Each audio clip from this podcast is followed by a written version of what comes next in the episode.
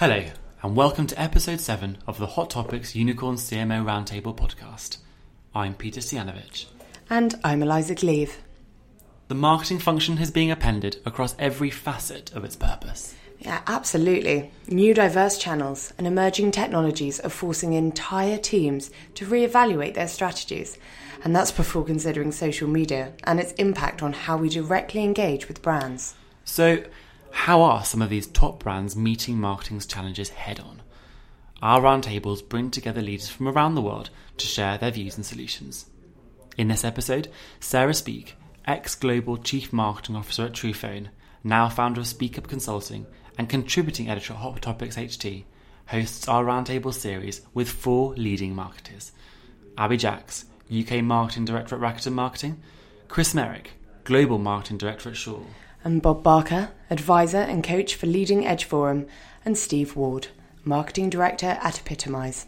First topic for debate one of marketing's perennial challenges proving itself. I think one of our challenges is proving that marketing should be seen as an investment and not a cost. How do we prove to our respective boards that absolutely our job is to deliver profitably to the bottom line? I think uh, uh so. On one side, that is uh, the metrics that we can now provide through marketing, because it, you know, there are the, there's the technology and things to be able to do that. Um, so I think that, that that's something that, that, we all have to look at the marketing engine and how that works, and that, that produces a lot of results for us. Um, so that's one part of it. I think the other part of it is is the strategy part of it and being able to input to that and, and be part of that broader strategy function, um, which is important and needs investing in. And, and in terms of people's education on strategy, in terms of taking strategy seriously and not the answer is always digital marketing and just looking at the number, yeah, because the, the, the, brand strategy is what's really going to make a difference, and the marketing and business strategy. Abby, um, I think it, it, once you've got a seat at the table or you, have got the ear, I think one of the key things is to challenge um, and, and almost upwardly or where you're sitting in the structure, but, but manage stakeholder expectations of what they're asking for. Uh, I see too often marketing departments being, oh, your demand gen, your lead gen. It's taking that and saying, actually, a marketing department has uh, a broad impact across the business. Um, and, and these are the kind of metrics that we can show value on all the way across the, the customer journey to client growth, uh, in, improving their lifetime value to us. Um, so I do think there is an element of uh, us taking responsibility and pushing back to say actually th- this is this is what we'd like to report on, not always what we're kind of handed down and say right, give us these stats. Chris, you talked about a difference between stakeholder management and then really helping seed our contribution to the business across the wider business. Could you talk us through how you do that internally and where you've seen successes? Well, I think um, uh, almost to support um, Abby's point as well, we need we do need to be data driven, but not um, not driven by the data. In, in in the sense that we turn off our brains and, and just assume that Salesforce or or a spreadsheet can uh, come up with the with the insights uh, that we need.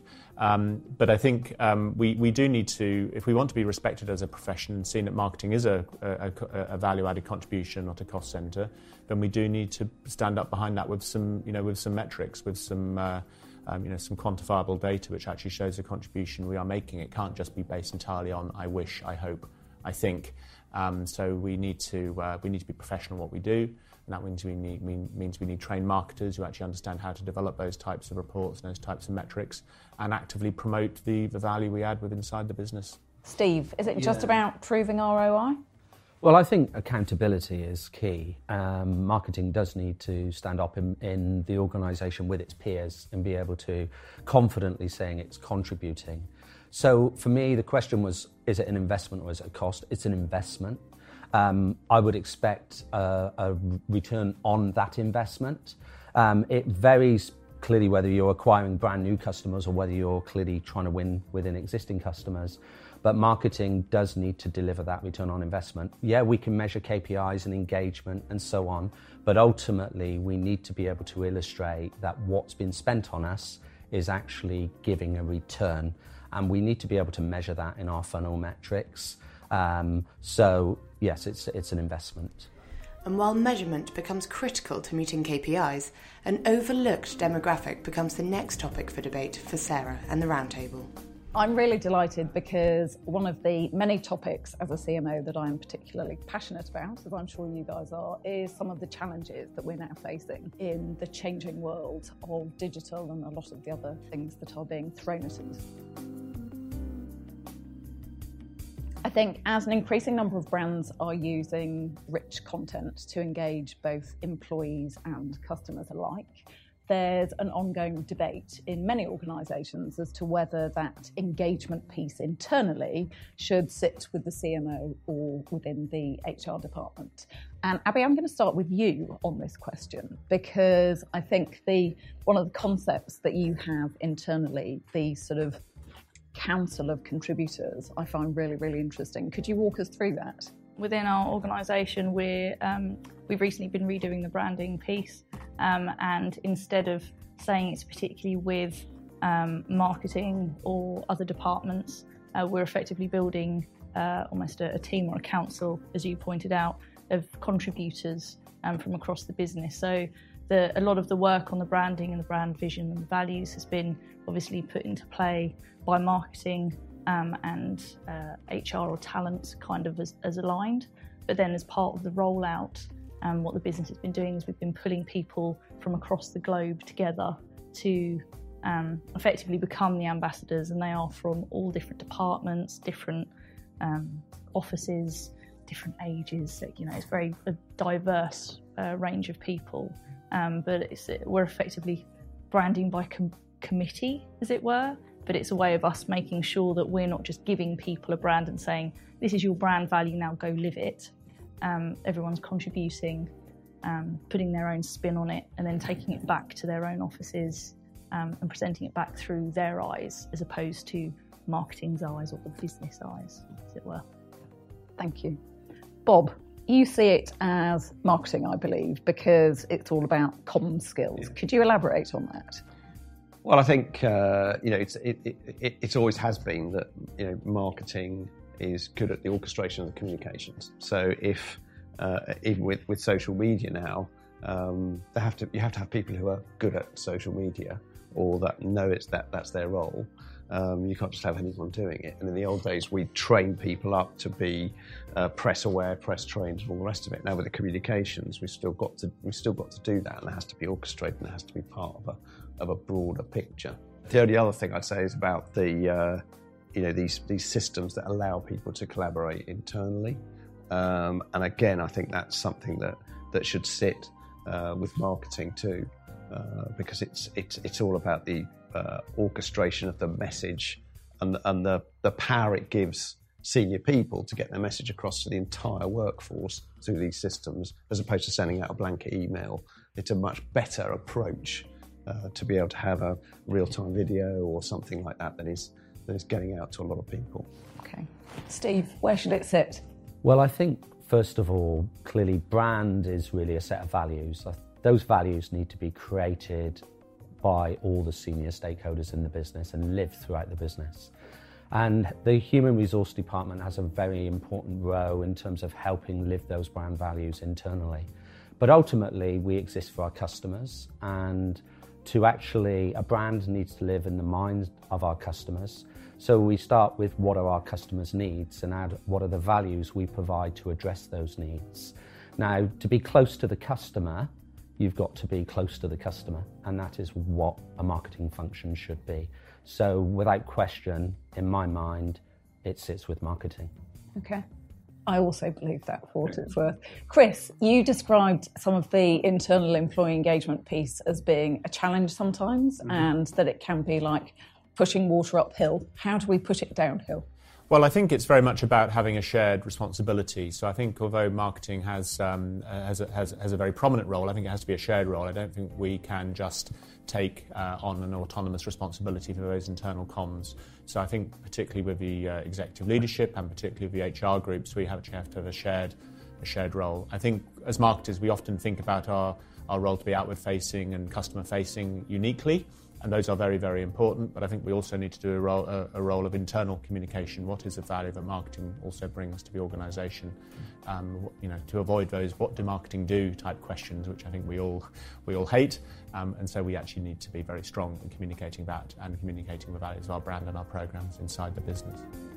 Are modern day CMOs appropriately equipped, do we think? And I'm going to start with you, if I may, Steve, to actually oversee the increasing number of skills required within our respective teams.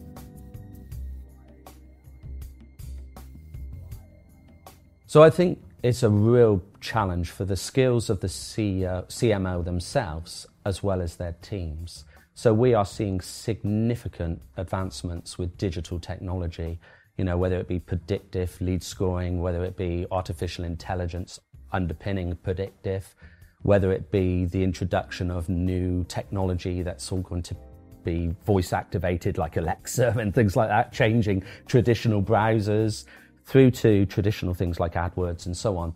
If we aren't skilled, we aren't able to maximize performance of our suppliers or of our teams. Clearly, we don't have brains the size of planets, and therefore we need to actually have those skills around us. But it's so important that as CMOs, we stay abreast of what's actually happening and make sure that the new technology is not a gimmick, but that it actually brings real world results to the business with the aspect of accountability that we touched on just now. Chris, new, new levels of accountability, new technologies to learn. Should we all just give up and go home now, or, or, or is it worth Well, our sticking around to I- further our business? I don't think we can wind the clock back to the uh, quotes bad old days. Um, uh, I think um, we we need to develop the skills and capabilities to fully encompass the, the opportunities that these technologies bring.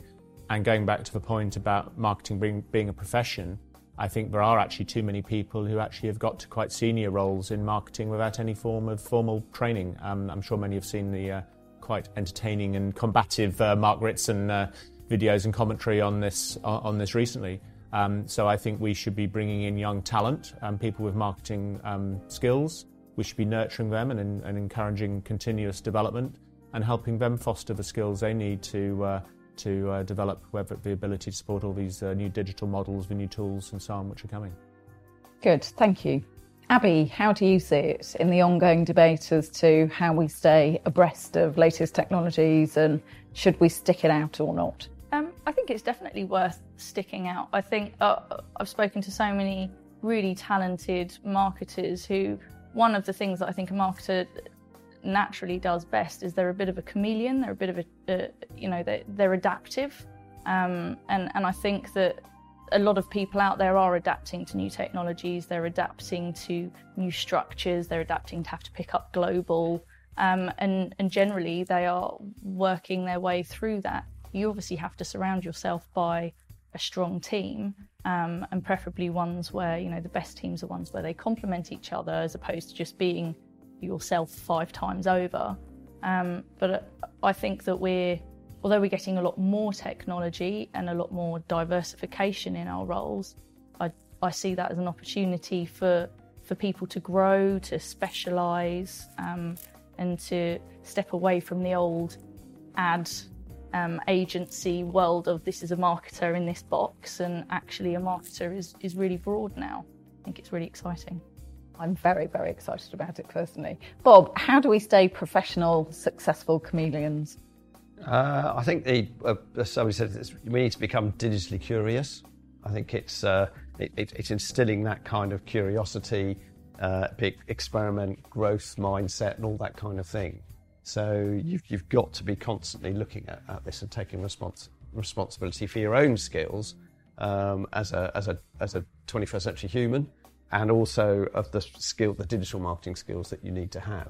So it's a, it's a constant uh, mindset of upgrade and, and renewal and all the rest of it at the tactical level and at the skills level. Then also at the, as you, as you said, at the, at the higher end, um, training on the other aspects of marketing, not just on the on the tools. Yeah, it's interesting because I think absolutely being digitally curious is fundamental in 2018 and beyond. But I, I think that we forget sometimes that curiosity is, in my view, the foundation of good, solid marketing, whether that's being curious about the customer, curious about the competitive landscape, curious about the latest technology. So I think we owe it to ourselves and our teams to stay curious, not just digitally curious. And finally, Sarah invites the table to think about how these challenges and opportunities will shape the future of marketing. Agencies. Let's talk about agencies. So, we all have worked with various different models of some specialist agencies, some big network agencies, worked agency side as well. The level of disruption in the agency model at the moment, not least with what's gone on in recent weeks with WPP. What does the future agency work look like? Abby, I'm going to start with you if I may. Uh, yeah, I, I would say it, it very much depends on the size of company that you're working for, working with. I, I imagine that there will always be a place in, in some form or other for a, a few of the larger agencies with enterprise clients that they will inherently, I think, still stay. I don't think it's the death of the agency, but you're getting a lot more smaller ones, niche ones popping up um, that I think can add the resource and the creativity um, that's sometimes needed to, to kind of more mid market sized companies. And everyone's looking for that competitive edge now. And where you can't find that internally, you know, oftentimes people will look to, regardless of what size agency it is, just to add a different perspective. Um, so whether there'll be a constant retained agency model moving forwards, um, perhaps not, because people want more transparency.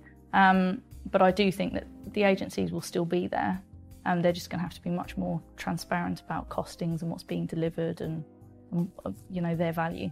So Abby's talked a bit about whether big agencies will still be around or not. I suspect they will be for some time to come. Steve, talk to us about your interest in the more flexible model of freelancers that the digital world has enabled. So I think, first of all, as businesses, we are clearly extremely busy with the priorities within the business.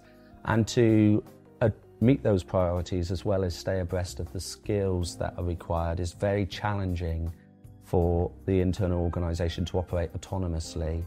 So I think agencies are going to continue to play a significant role where there's specialisms that are required. You know, if you look at automation, um, if you look at account based marketing, you often see agencies take on that specialism. And what we're seeing, to answer your specific question on freelancers, is we are starting to see, you know, you go onto Google, put freelancers, and you, you uh, like buying a bag of potatoes. I don't mean it so crudely, but it is. You literally go on to, and you can actually buy resource by the hour.